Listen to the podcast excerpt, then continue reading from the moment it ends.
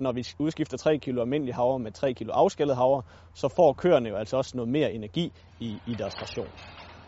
Det skulle jo også helst afspejle sig i mælkeproduktionen. I løbet af de her øh, 9 uger, så øh, hvis vi har gjort dem op i almindelig havreperioden og afskallet havre, jamen så i den periode, hvor vi har fået med afskallet havre, er køerne faktisk steget i mælk cirka 2 kg øh, energikorrigeret mælk.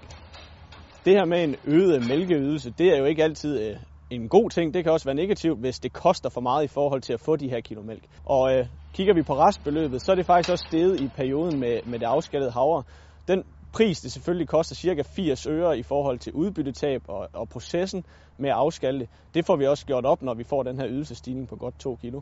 Så op ved landmanden har der faktisk været godt 3 kroner mere øh, per ko per dag i den her periode med afskaldet havre. På baggrund af resultaterne her, som øh, jo viste den her gode økonomi i den afskallede havre, så kunne det jo være, at øh, det var en god idé for jer at overveje, om I ikke skulle prøve at have havre ind i, i sædskiftet. For vi ved jo, at havre er en god afgrøde, øh, som, som fungerer godt i den økologiske produktion.